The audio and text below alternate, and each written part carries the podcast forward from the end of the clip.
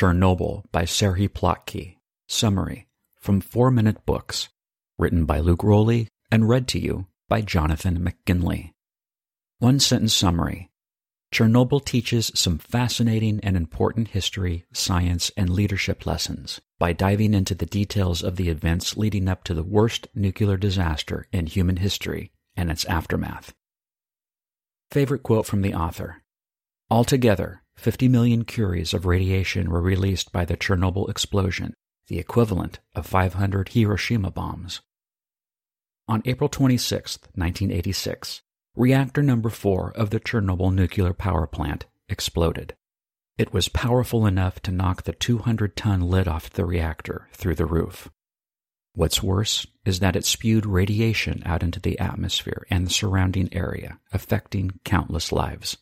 But what caused this disaster that would go down in history as the worst ever at a nuclear power plant? And what can we learn from the sequence of events before and after it happened? This is what you'll find out in Serhii Plokhy's Chernobyl, the history of a nuclear catastrophe.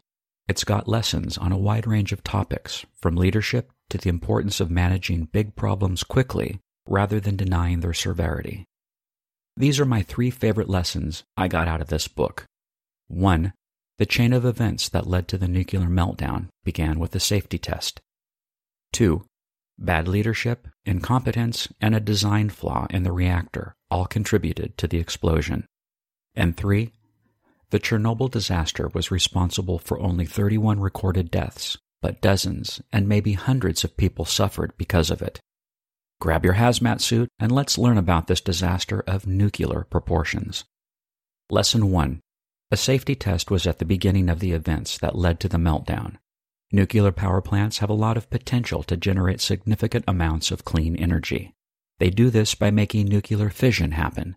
This is easiest with chemicals like uranium, which are put into rods. Engineers control the process of water and control rods that slow down the reactivity of the elements inside the core. When these rods are inside the reactor, the process slows down. By removing them, however, nuclear fission is free to carry on and the plant generates more energy. But these facilities aren't without their dangers. In some cases, like a bombing, the reactor can lose power and catastrophic failures are not far behind. This is one reason it was important for personnel at the Chernobyl power plant to conduct a safety test. Their aim was to see how the plant would do if it lost power for a short amount of time. They had backup generators, but the 45 seconds these took to restore power was dangerously long. The aim was to find out if the reactor could safely power itself while the backup power system started up. So, the plant workers intentionally lowered the electricity input they did this by removing the control rods from the reactor while simultaneously reducing input power to the plant. But the test, which began in the early hours of April 26, 1986, went horribly wrong.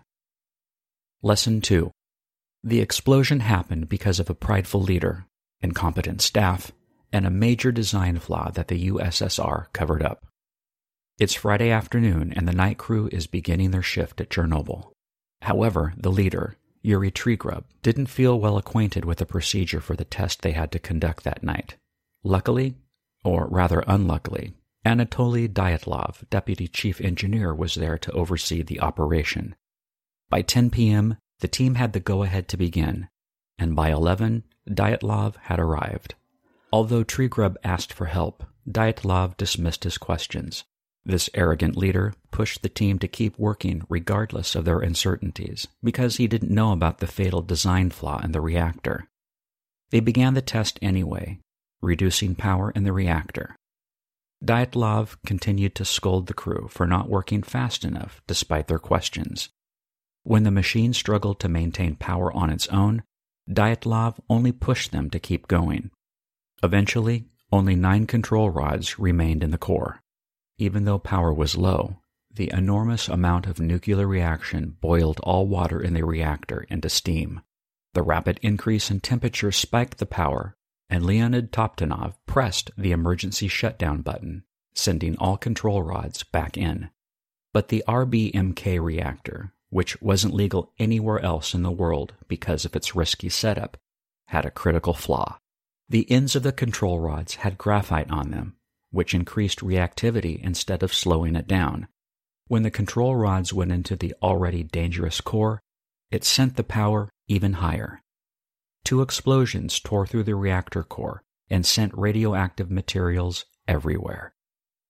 Lesson 3 The official response to the disaster was slow, which led to many people dying early from the eventual effects of radiation. The fire department was the first to arrive on the scene. Little fires were everywhere, but they had to focus on the roof of the building first. Their standard protective gear wasn't enough to protect them from the intense radiation, however. The radioactive heat began melting their boots. Pieces of graphite lay across the roof, spontaneously combusting, and the firefighters just kicked these to the ground, not knowing what they were. One of them found metal in the tires of a truck and lost the skin of his hand after removing it. It wasn't long before they all began to get intensely sick from the radiation. Many of them would later die because of it. The horror these men experienced was sadly the result of corrupt leadership that were in denial about the situation. Workers at the plant didn't believe an explosion in the core had or even could have happened, so they didn't tell the authorities the reactor was damaged. Those in the control room thought only the damage was in the turbine hull. Even higher authorities were in denial, the director of the plant itself, for example, only sent a memo to leaders in Kiev, only stating that the reactor hall was damaged. He told them that the radiation levels were 1000 microröntgen, even though he knew this was the maximum their instruments could measure. He completely ignored one worker that had better equipment that told him of the 55,000 microröntgen on his device. This meant that the response was slow. Not only did the many of the initial responders lose their lives, but countless others did too. The fires spewed tons of radioactive materials into the atmosphere, and we can only guess at how many people would later get cancer because of this disaster. Chernobyl Review What a chilling story, and one that everyone should know about. Chernobyl is interesting, heart wrenching, and frustrating all at the same time. The science of this disaster has always been interesting to me, but I like that this book dives even deeper into the long term consequences of it. Who would I recommend the Chernobyl summary to?